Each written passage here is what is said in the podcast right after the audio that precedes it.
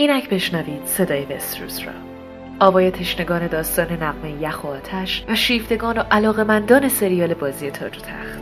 این صدای ماست. صدایی که با شما به قلب تاریخ وستروس نفوذ می‌کنه و از مردگان و زندگان باستانی با شما سخن میگه. یک بار دیگه همراه ما باشید تا این بار با شما به تاریخ و کوهستان سرخ دورن سفر کنیم. به برج شادی و غروبی که سرخیش از خون دلیرترین مردان تاریخ وستروس رنگین شد. به لحظه ای که یک زن فریاد کشید. و برادر را به یک اسم سوگند داد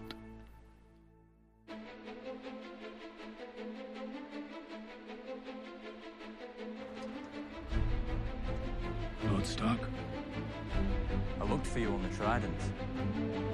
we went there. His friend, the usurper, would lie beneath the crown of the cabinet. I don't know if you're dead. Lay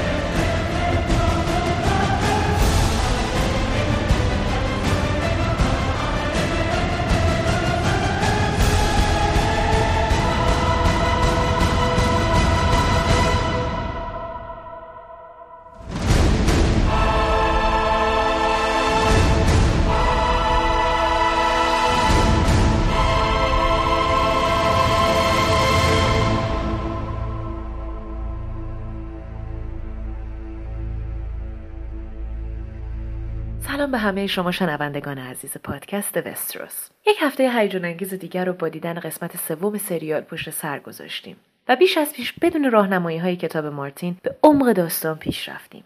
حالا دوباره مهمون شماییم تا در مورد این قسمت و نکات اون صحبت کنیم. البته خیلی کنجکاوم بدونم. آیا کسی هست که به خاطر خلاقیت سازندگان سریال قافلگیر نشده باشه؟ روی من یکی که حساب نکن. چطور؟ سریال نه تنها قافلگیر کننده شده بلکه باعث شده دو تا شاخ رو سرم سبز بشه. به خاطر پسر کوچیکه لورد استارک و سرنوشت گرگ نگونبختش که این حرفا نمی‌زنی. چرا اتفاقا؟ درست وقتی فکر می‌کنم دیگه بلای بدتر نمی‌تونه سر استارک های باقی مونده بیاد سر و کله یکی دیگهشون تو بدترین جای ممکن پیدا میشه. حالا زود قضاوت نکن. کی می‌دونه چه اتفاقی قراره برای این پسرک بیفته؟ در مورد گرگ شگی‌داگ چطور؟ در مورد اونم نمی‌تونم قضاوت کنم. آخه می‌دونی سر بریده زیادی قطعیه. هم بی خیالش تو این سریال مصیبت هایی دیدیم که کشته شدن یه گرگ نمی‌تونه مسئله بزرگی به حساب بیاد. یه گرگ معمولی شاید ولی مرگ direwolf برای استارکا نشونه مهم و شومیه. گری ویند گرگ راب استارک رو به یاد نداری؟ تقریبا همزمان با راب کشته شد. مرگ لیدی گرگ سانسا رو هم مطمئنم به همین راحتی ها نمی‌تونی فراموش کنی. البته که نه. اون اولین غم بزرگ سانسا استارک بود. البته آخریش هم نبود. سانسا بعد از کشته شدن گرگش هم زندگی کرد. اون هنوزم زنده است. پس دعا می‌کنم سرنوشت ریکارن مثل سانسا باشه نه راب. آ آ آ آ. البته مراقب باش برای چه چیزی دعا می‌کنی. دعا کن که خیلی هم شبیه سانسا نباشه. ما خیلی دوست نداریم ببینیم که رمزی داره به این پسر بچه کوچولو که بچه کوچیک استارکاس تجاوز می‌کنه. خیلی خوب. بهتری زودتر نکات این قسمت رو با شنونده در میون بذاریم؟ هم. اگه صحبت در مورد شوربختی استارکا اذیتت می‌کنه بهتر همین کارو بکنیم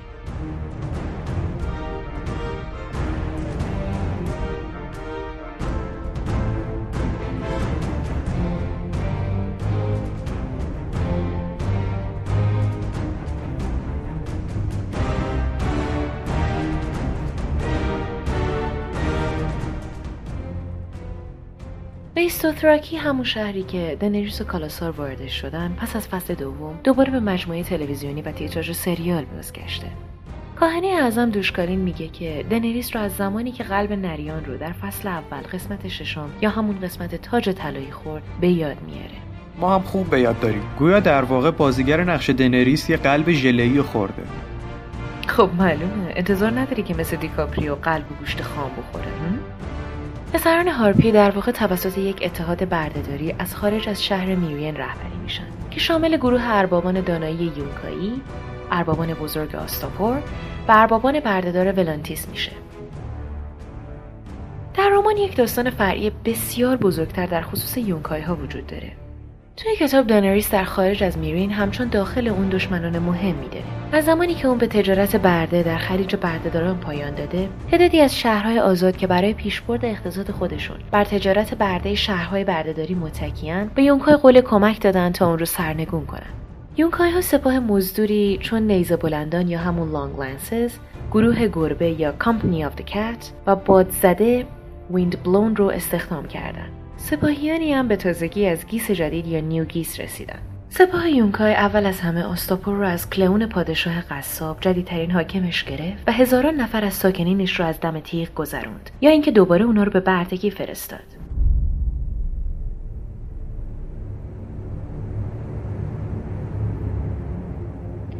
قابل ذکر در مجموعه تلویزیونی در فصل قبل آنچنان هم به این موضوع پرداخته نشد. ولی در این فصل دیدیم که در اپیزود قبلی به بازپسگیری آستاپور توسط اربابان بردهدار توسط واریس اشاره شد.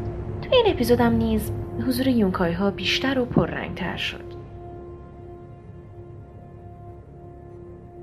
اینطور نشون داده میشه که واریس و الا زنی که واریس راز اربابان هارپی رو از زیر زبون اون بیرون کشید در حال صحبت به زبان محلی والا هستن. که این رو می‌تونیم زمانی که واریس سعی داره اسم پسر والا یعنی دام رو تلفظ کنه به وضوح ببینیم. در اپیزود قبل دیدیم که وقتی واریس سعی داره دستور زبان غیرقابل درک تیریون رو تصحیح کنه به خوبی نشون داد که تا حدودی به زبان والیریایی مسلطه. صد البته نمی‌تونیم انتظار داشته باشیم که اون بتونه به تمام گویش های والیریایی صحبت کنه. حتی دنریس هم که به راحتی می‌تونه به این زبون صحبت کنه حضور میساندی رو به عنوان یک مترجم در کنارش لازم داره. تیم تولید لحجه های محلی والریایی رو شبیه به تفاوت بین لحجه آمریکایی و انگلیسی و لحجه ساکنین اسکاتلندی انگلیس عنوان کردن. هرچند که هر دو یعنی واریس و والا به طور مشترک به زبان والریایی صحبت می‌کنن مشخص نیست که چرا صحبت های والا و واریس به زبان مشترک انجام شده. شاید برای درک بهتر مخاطبان از صحنه صحبت های این دو ترجمه شده باشه.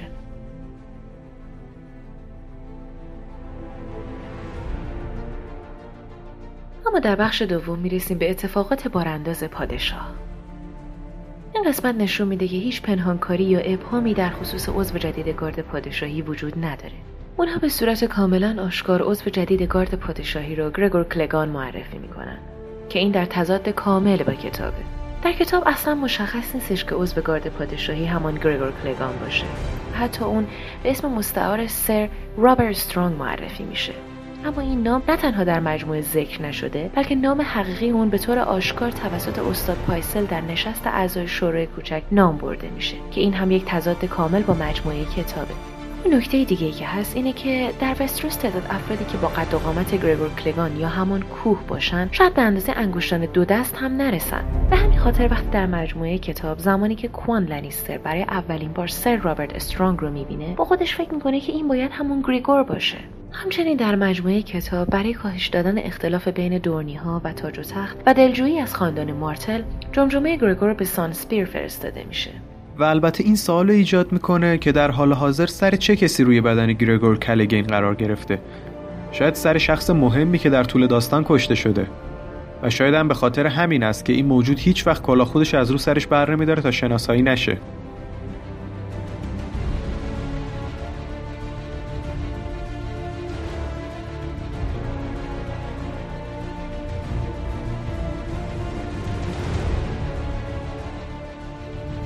جیمی به طور مستقیم در شورای کوچک میگه که اون زن میرسلا رو به قتل رسونده و خاندان مارتل رو سرنگون کرده و دورن رو به کنترل خودش درآورده که اشاره مهمی به کودتای آلاریاسان و یک حرکت بزرگ دیگه در جدایی سریال از رومانه در کتاب دوران زنده مونده و به صلح میان خودش و لنیسترها تظاهر. حالا بعد از این گفتگو در مجموعه تلویزیونی این واضح میشه که خاندان مارتل و دورن تصرف نشدن بلکه به طور کامل یک خاندان کهن و یک خاندان بزرگ در منطقه به صورت کامل سرنگون شدن. در مجموعه تلویزیونی دو فرزند دیگه دوران معرفی نشدن و یک فرزند اون تریستان نیز در اپیزود اول به دست مارهای شنزار کشته شد. و این عملا باعث انقراض خاندان مارتل شد. اگه به گفتگوی جیمی و تامن در اپیزود قبل برگردیم متوجه میشیم که خود تامن هم به سرسی لنیستر به خاطر مرگ تریستان مشکوکه. اما حقیقت امر اینه که این مارهای شنزار بودن که تریستان رو کشتن. ولی مسئله ای که اینجا مطرح میشه اینه که آلاریا در صدد اینه که مرگ تریستان و حتی مرگ دوران مارتل رو به گردن لنیسترها بندازه. و موضوع ترور توسط لنیسترها رو وسط بکشه تا بتونه از این طریق یعنی قتل غمانگیز توسط لنیسترها حکومت رو برای خودش قبضه کنه و یک جنگ حسابی بر علیه لنیسترها راه بندازه. به نظر می‌رسه لنیسترها و سرسی دلایل بیشتری برای نگرانی پیدا کردن.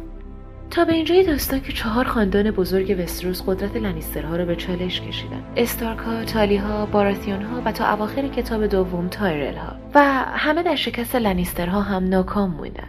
در نتیجه بعید به نظر می‌رسه که دورن که فقیرترین و کم جمعیت ترین منطقه وستروسه بتونه تهدید جدی برای لنیسترها باشه. به قولی مردان کوچیک هم می‌تونن سایه های بزرگی درست کنن. انقدر مطمئن نباش.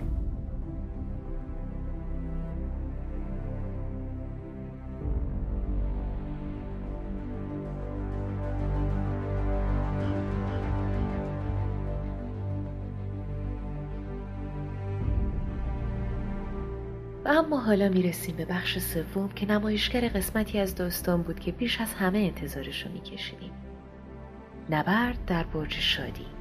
این نبرد به نوعی پایان دهنده قیام رابرت بود جایی که علت اولیه قیام به پایانش پیوند می‌خوره و دختری که دزدیده شدنش باعث شروع جنگ شده بود به دست برادرش ادارد استارک آزاد میشه. هرچند که دقایقی بعد به دلایل نامعلوم جان خودش رو از دست میده.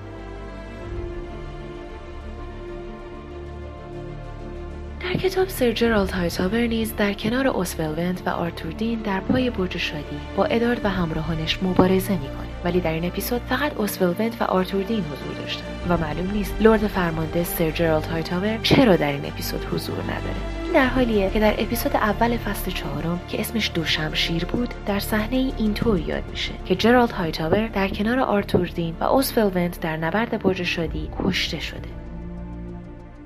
شاید جالب باشه بدونیم که اوسولونت با کاتلین تالی همسر ادارد استارک رابطه خونی داره چرا که مادر کاتلین در واقع یک ونته.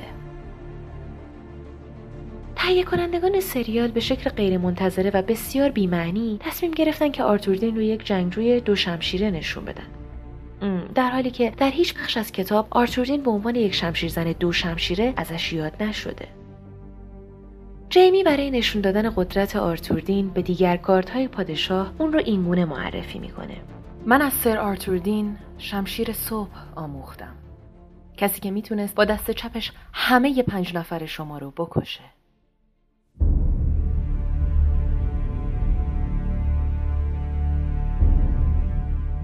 در این اپیزود زمانی که جیمی اشاره می‌کنه که لرد فرمانده گارد پادشاهی حق حضور در جلسات شورای کوچک رو داره استاد پایسل به این اشاره می‌کنه که در دوران Mad King جرالد هایتاور لرد فرمانده گارد پادشاهی بوده. حالا این سوال مطرح میشه که چرا یکی از اعضای شورای کوچک و یکی از افراد اصلی در نبرد برج شادی از سریال حذف شدن؟ ادی ایر بازیگری که گمان میره نقش اوسولونت رو در سریال بازی کرده در توییتر خودش عنوان کرده که در واقع نقش جرالد هایتاور رو بازی کرده. البته تنها در توییتر شخصی اون به این موضوع اشاره شده و حتی در سایت رسمی سریال و IMDb هم نقشی که بر گرفته ذکر نشده. البته قابل ذکره که صحت این خبر نشون از انتخاب نادرست سریال میده. چرا که هایتاور زمانی که در نبرد برج شادی حضور داشت بیش از چهل سال سنش بود. به طور دقیق نمی‌تونیم بگیم که سن هایتاور چقدره. چون که زمان تولدش توی کتاب ذکر نشده. ولی اون در سال 259 پس از ورود اگان به منصب لرد فرمانده گارد پادشاهی رسید.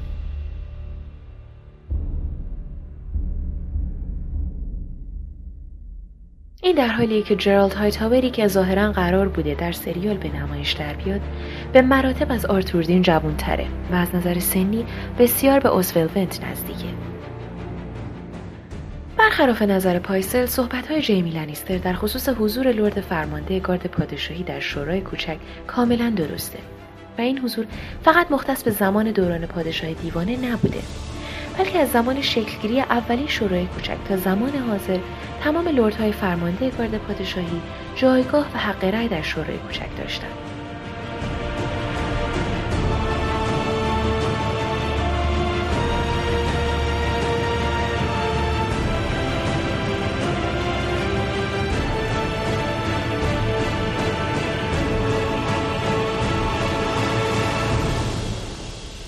افرادی که در نبرد برج شادی حضور داشتند به این ترتیب بودند ادارد استارک و همراهانش که شامل هاولند رید لورد داستین ایتن گلاور مارتین کاسل تیو وول و سر مارک رایسفل بودند و اعضای گارد پادشاهی که شامل سر آرتور داین سر اوزفل ونت و لرد فرمانده جرالد هایتاور بودند درست قبل از نبرد تن به تن بین آرتوردین و ند استارک آرتوردین به ند استارک میگه که برایت آرزوی موفقیت در جنگ های پیش رو را دارم. این مشابه چیزیه که منس رایدر قبل از اعدامش توسط استنیس باراتیون به استنیس میگه.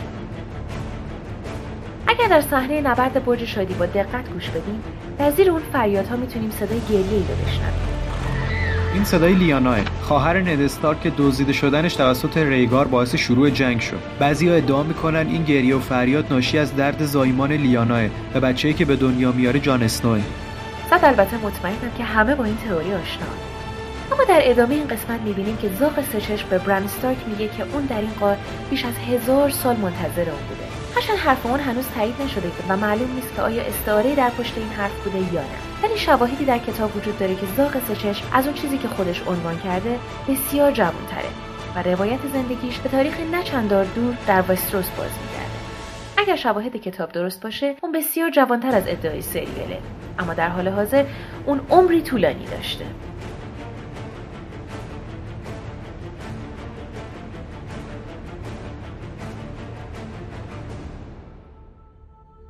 اگه اجازه بدی منم نکاتی که آماده کردم و با تو و شنونده هامون در میون بذارم. البته گوشم با توه. حالا می‌رسیم به بخش چهارم نشان شناسی سریال.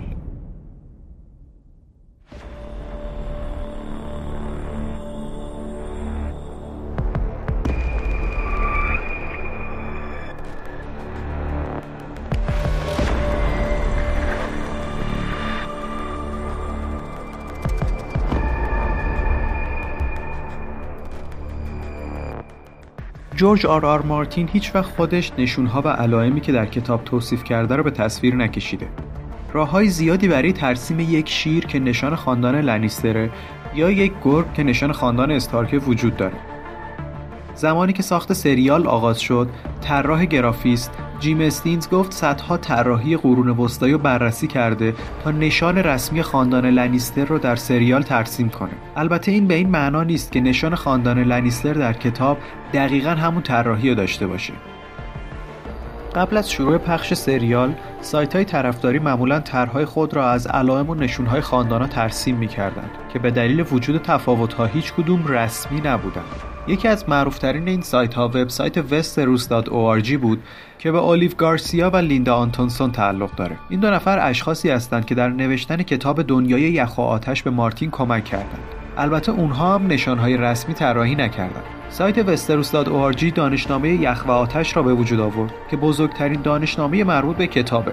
البته این دانشنامه نیمه رسمیه همچنین لازم به ذکره که سایت ما westeros.ir خواهر سایت westeros.org می باشه و به طور رسمی با این سایت و تیم مدیریت این سایت در حال همکاریه. هرچند که باید اشاره کرد هیچ کدام از این دو دانشنامه کاملا رسمی نیستند از زمان پیش از شروع به پخش سریال دانشنامه یخ و آتش طراحی های حرفه‌ای و نیمه حرفه‌ای طرفداران رو در سایت خودش قرار داده که برخی از اونها نشانهای خاندانهای داستان هستند که سعی شده حداکثر شباهت را با توصیفات کتاب داشته باشند اگه توجه کنید در این اپیزود سریال متوجه سنجاق سینه‌ای با شکل نوعی کروکودیل میشید که روی شنل هاولند رید که در کنار ادارد استارک میجنگید بسته شده. این شکل نشان خاندان رید هست.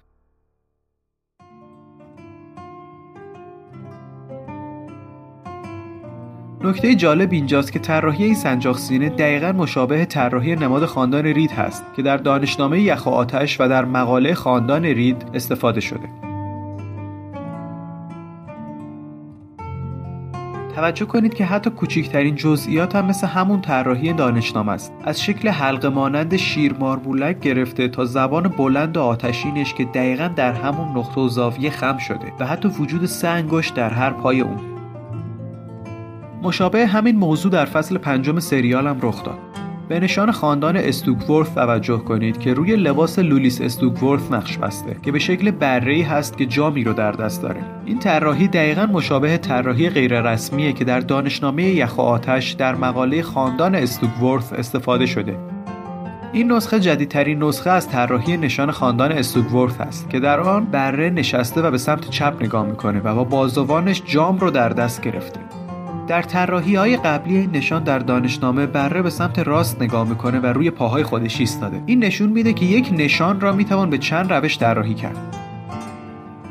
تنها نتیجه که میشه از این موضوع گرفت اینه که تیم تولید سریال از حدود فصل چهارم سریال به بعد شدیدا دانشنامه یخ و آتش رو در بخش طراحی های نشان ها مطالعه کردند تا سریال تا حد ممکن به توصیفات کتاب نزدیک بشه.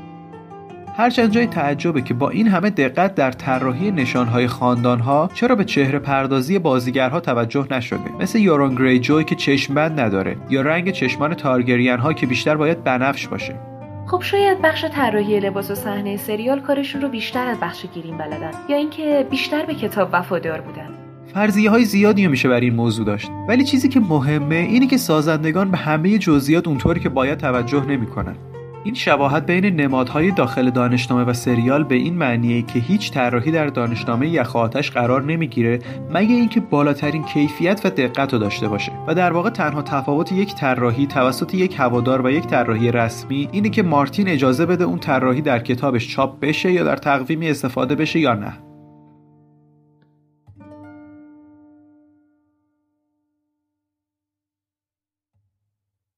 خب می‌رسیم به بخش پنجم و میریم سراغ آریای نابینا.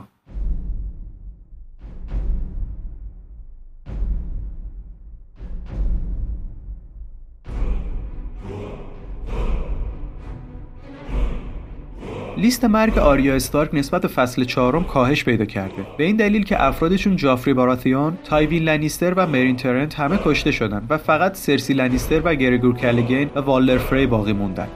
و نکته جالب ماجرا اینجاست که آریا هیچ نقشی در مرگ این افراد نداشته و نفرتش راه به جایی نبرده. در لیست اون هنوز افرادی چون لیتل فینگر، روس بولتون و رمزی بولتون و حتی گریجوی ها اضافه نشده. چرا که اون هنوز نمی‌دونه اونا با خانوادش چه کردن. و احتمالا اضافه هم نخواهد شد چون آریا به هیچ کس تبدیل شده. سر ایلن پین هم در فهرست آریا حضور داشت ولی به خاطر بیماری بازیگر شخصیت پین در فصل دوم این اسم بدون هیچ سر و صدایی از لیست آریا حذف شد و معلوم نیست که آیا در آینده این شخصیت در مجموعه تلویزیونی توسط کس دیگری اجرا خواهد شد یا نه. باز باید خدا رو شکر کنیم که یه شخصیت فرعی از سریال حذف شده. تو پروژه های مثل این سریال که در بازه زمانی خیلی طولانی و چند ساله ساخته میشن خطر مرگ بازیگرهای سریال تهدید بزرگی به حساب میاد. تصور کن به خاطر هر اتفاقی یکی از بازیگرهای اصلی از داستان هست یا با بازی دیگه ای بخوایم اونو ببینیم. یعنی یه بازیگر دیگه جایگزینش بشه. آره مثلا خیلی سخته که جان اسنوی رو بجز با بازی کیت هارینگتون متصور شد.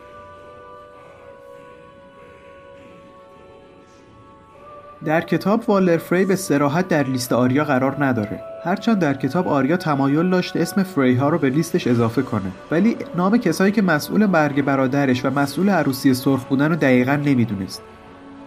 البته اگه آریا قرار باشه نام فری های مقصر در عروسی سرخ رو به لیستش اضافه کنه لیستش باید به جز والر فری نام های دیگری هم در خودش جا بده.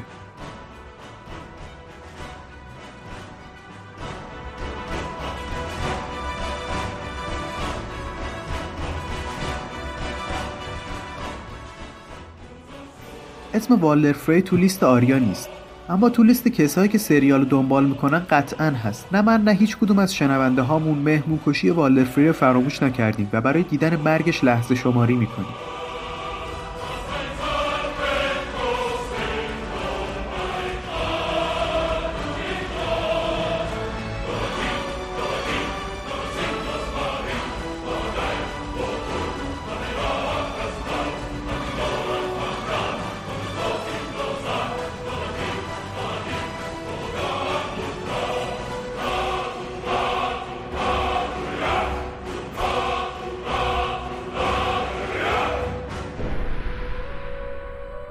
در رمان کسایی که از لیست مرگ آریا هنوز زنده موندن افراد زیر هستند. سر ایلن پین سر مرین ترانت که جاش با راف در مجموعه تلویزیونی عوض شد و آریا اونو در فصل قبل کشت. ملک سرسی دانسن یکی از مردان گریگور کلگین. به غیر از نام دانسن نام سه تن دیگر از افراد کوه به نام پولیور و راف هم وجود داره. راف عزیز دردونه.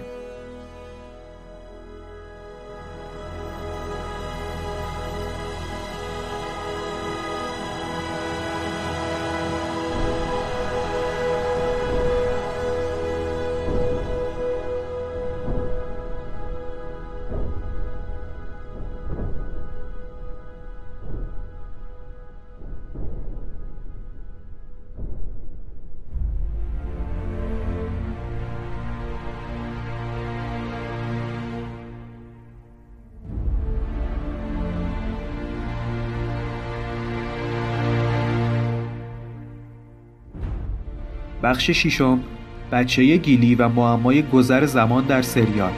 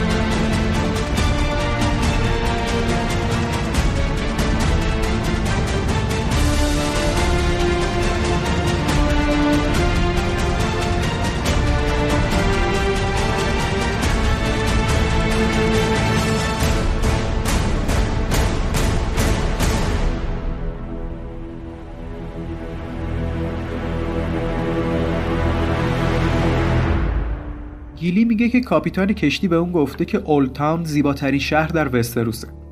در کتاب این حرف تا حدودی درسته. اولد تاون تنها کمی کوچکتر از بارانداز پادشاهه اما به عنوان قدیمی ترین شهر وستروس هم شناخته میشه. این شهر 6000 سال قبل تأسیس شده در حالی که بارانداز پادشاه تنها بعد از ورود تارگریان ها به صورت یک پایتخت تازه تأسیس شناخته شد و بیش از 300 سال قدمت نداره. برای همین در شهری مثل بارانداز پادشاه شاهد مناطق زاغه نشین و کثیفی چون چاله کک هستیم و این در حالیه که اولد تاون یک شهر با برنامه ریزیه. خود شهر به شکل خیره کننده زیبا هست. رودخانه ها و کانال های بسیاری با خیابان های سنگ فرشش در تقاطعند و امارت های سنگی با زیبایی نفسگیر در اونجا عادیه. جالب بدونید اولتان از جمله شهرهایی که تا به امروز هیچ جنگی رو در نزدیکی خودش ندیده. چه در زمان هجوم اندال چه در زمان فتوحات ایگان و چه در زمان نبرد پنج پادشاهی هیچ جنگی در نزدیکی این شهر خارق‌العاده رخ نداده. البته تا جایی که من به خاطر دارم تو کتاب گریجوی ها به نیت غارت کردن به اولتاون حمله می‌کنن. البته خط داستانی گریجوی ها در سریال فعلا عقبتر از این اتفاقه و هنوز امکان داره شاهد حمله ایشان به زیباترین شهر وستروس باشیم. با توجه به گذر زمان در کتاب یک موضوع مهم در این اپیزود اتفاق افتاد و اونم حضور مجدد پسر گیلی بود. نویسندگان سریال گذر زمان رو دقیقا مطابق دنیای کتاب رعایت نکردند. فهرست مربوط به همه کتاب ها سن فعلی کاراکترهای کودک رو لیست کرده. در کتاب ها تقریبا دو سال از زمان شروع کتاب تا زمان عروسی خونی در نیمه های کتاب سوم میگذره. به خاطر طولانی بودن کتاب سوم دو فصل سه و چهار به این کتاب اختصاص یافت. و عروسی خونین در انتهای فصل سوم تصویر شد. به هر صورت گفتگوهای سریال تصریح می‌کنه که داستان season دو در مدت یک سال گذشته و همچنین مستقیما بیان میشه که قبل از عروسی خونین جنگ برای دو سال ادامه داشته از پایان فصل یک. از فصل 4 به بعد در سریال اعلام نشد که چه مدت زمانی گذشته. شاید با توجه به گذر زمان و بزرگ شدن بازیگران خردسال حوادث هر فصل یک ساله در نظر گرفته شدن. شاید هم بدون اینکه به صورت واضح مطرح بشه گذر زمان در سریال کنتر شده. در سریال پسر گیلی در فصل سوم به دنیا آمد و اگر فرض هر فصل یک سال در مورد سریال صدق کنه او در فصل 6 باید تقریبا سه سال داشته باشه. نه یک نوزاد یا یک نوپا که تازه شروع به راه رفتن کرده.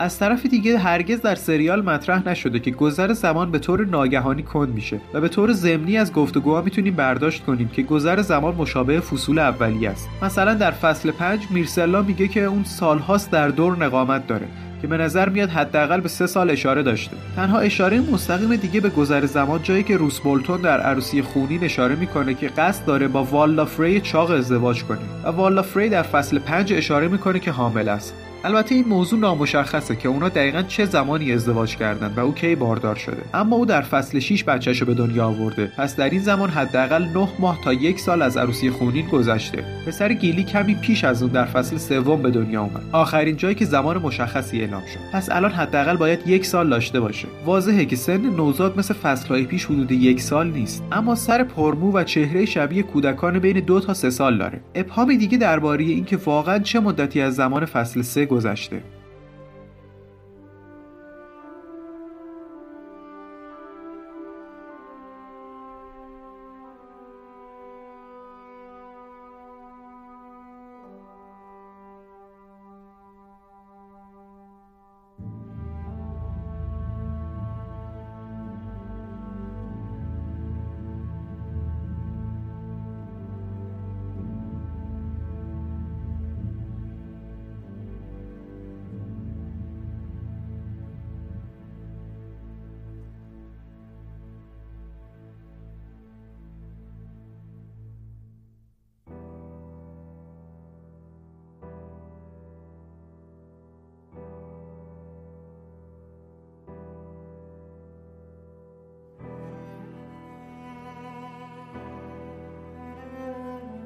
و می‌رسیم به تلخترین قسمت این پادکست. بخش هفتم زمانی که ریکان به خونش برمیگرده و آمبرها به استارکا خیانت می‌کنن.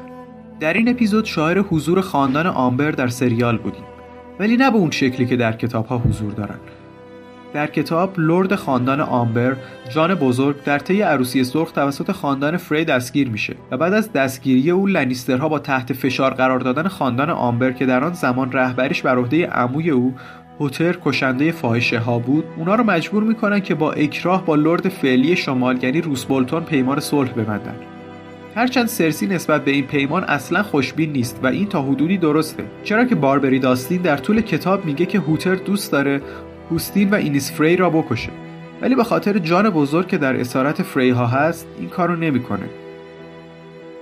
از سوی دیگه برادر او مرس آمبر از معدود شمالی هایی هست که در طول آزادسازی شمال به دست استنیس به لشکر استنیس پیوسته. البته او شرط های برای پیوستن به استنیس داشت. مثلا او جمجمه منسریدر رو می‌خواست از داخل اون نوشیدنی بخوره. همچنین از استنیس قول بخشیده شدن برادرش هوتر رو خواست و تاکید کرد که هیچ وقت یک آمبر با یک آمبر دیگه نخواهد جنگید. به همین علته که اون از جنگیدن در برابر برادرش خودداری می‌کنه. در نتیجه جان به استنیس پیشنهاد می‌کنه. اگه پرچم آمبرها رو طرف بولتون ها دید نیروهای مرس را جلوی هوتر بذاره تا جنگی بین اونا رخ نده و در حالت خونسا قرار بگیرن. پسر جان آمبر یعنی جان کوچک هم در طول عروسی سرخ به دست فریها کشته شد. با همه اینها در این اپیزود شاهد حضور یکی از اعضای خاندان آمبر یعنی جان کوچیک هستیم. کسی که در سریال نمرده و همچنین خبر میده که پدرش یعنی جان بزرگ از دنیا رفته. حالا قدرت خاندانش به او منتقل شده و او قصد داره به صورت داوطلبانه به نیروهای بولتون بپیونده. در کتاب پنجم زمانی که ریک از سیاهچال خارج میشه و پیش رمزی بولتون میره اونجا با دو لرد شمالی برخورد می‌کنه که اسمی از اونا برده نشده. ولی بر اساس توصیفات ظاهری گویا اونها هوتر آمبر و آرونولف کارستارک هستند که در حال چیدن توطئه کارهولدن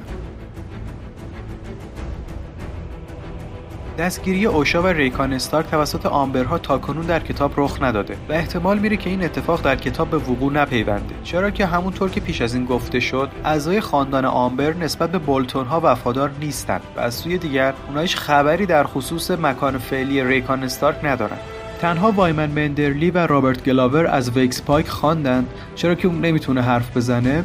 که در طول غارت وینترفل ریکان از وینترفل فرار کرده و گویا ریکان و اوشا به جزیره اسکاگوس فرار کردند از طرف دیگر لورد مندرلی به داووس میگه که اگه خواستار اتحاد او با استنیسه باید ریکان استارک رو به نزد اون بیاره تا مندرلی ها در کنار استنیس قرار بگیرن. ریکان استارک اوشا و شگیداگ پس از ناپدید شدن در فصل سوم اپیزود باران بر کستمیر دوباره در این اپیزود به سریال بازگشتند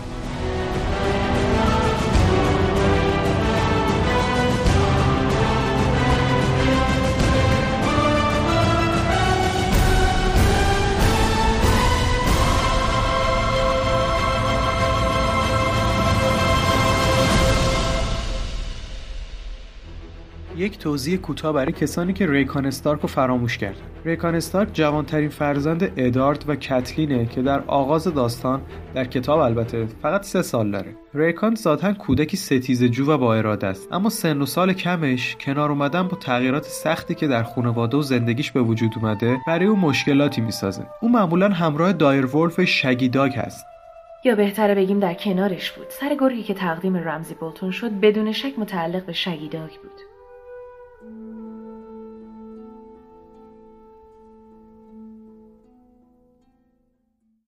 بخش ششم بازگشت از هیچی.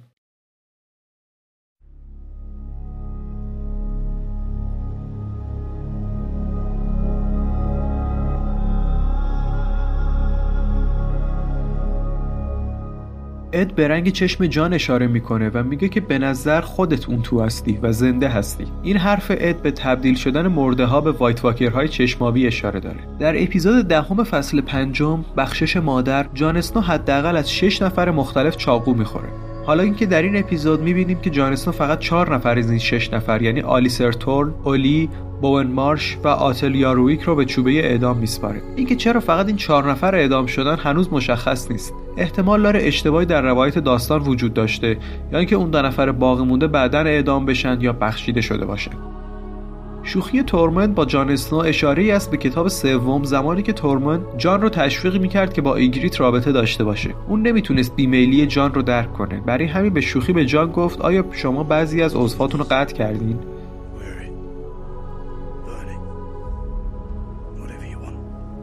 ترک نگهبانی شب غیر ممکنه. زمانی که هر نگهبان قسمش رو می‌خوره وظیفه داره تا آخرین روز زندگیش به این قسم پایبند باشه.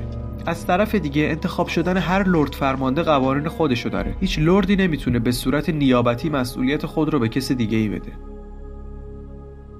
این بود سهم من از نکات این قسمت سریال. امیدوارم از شنیدنش لذت برده باشین.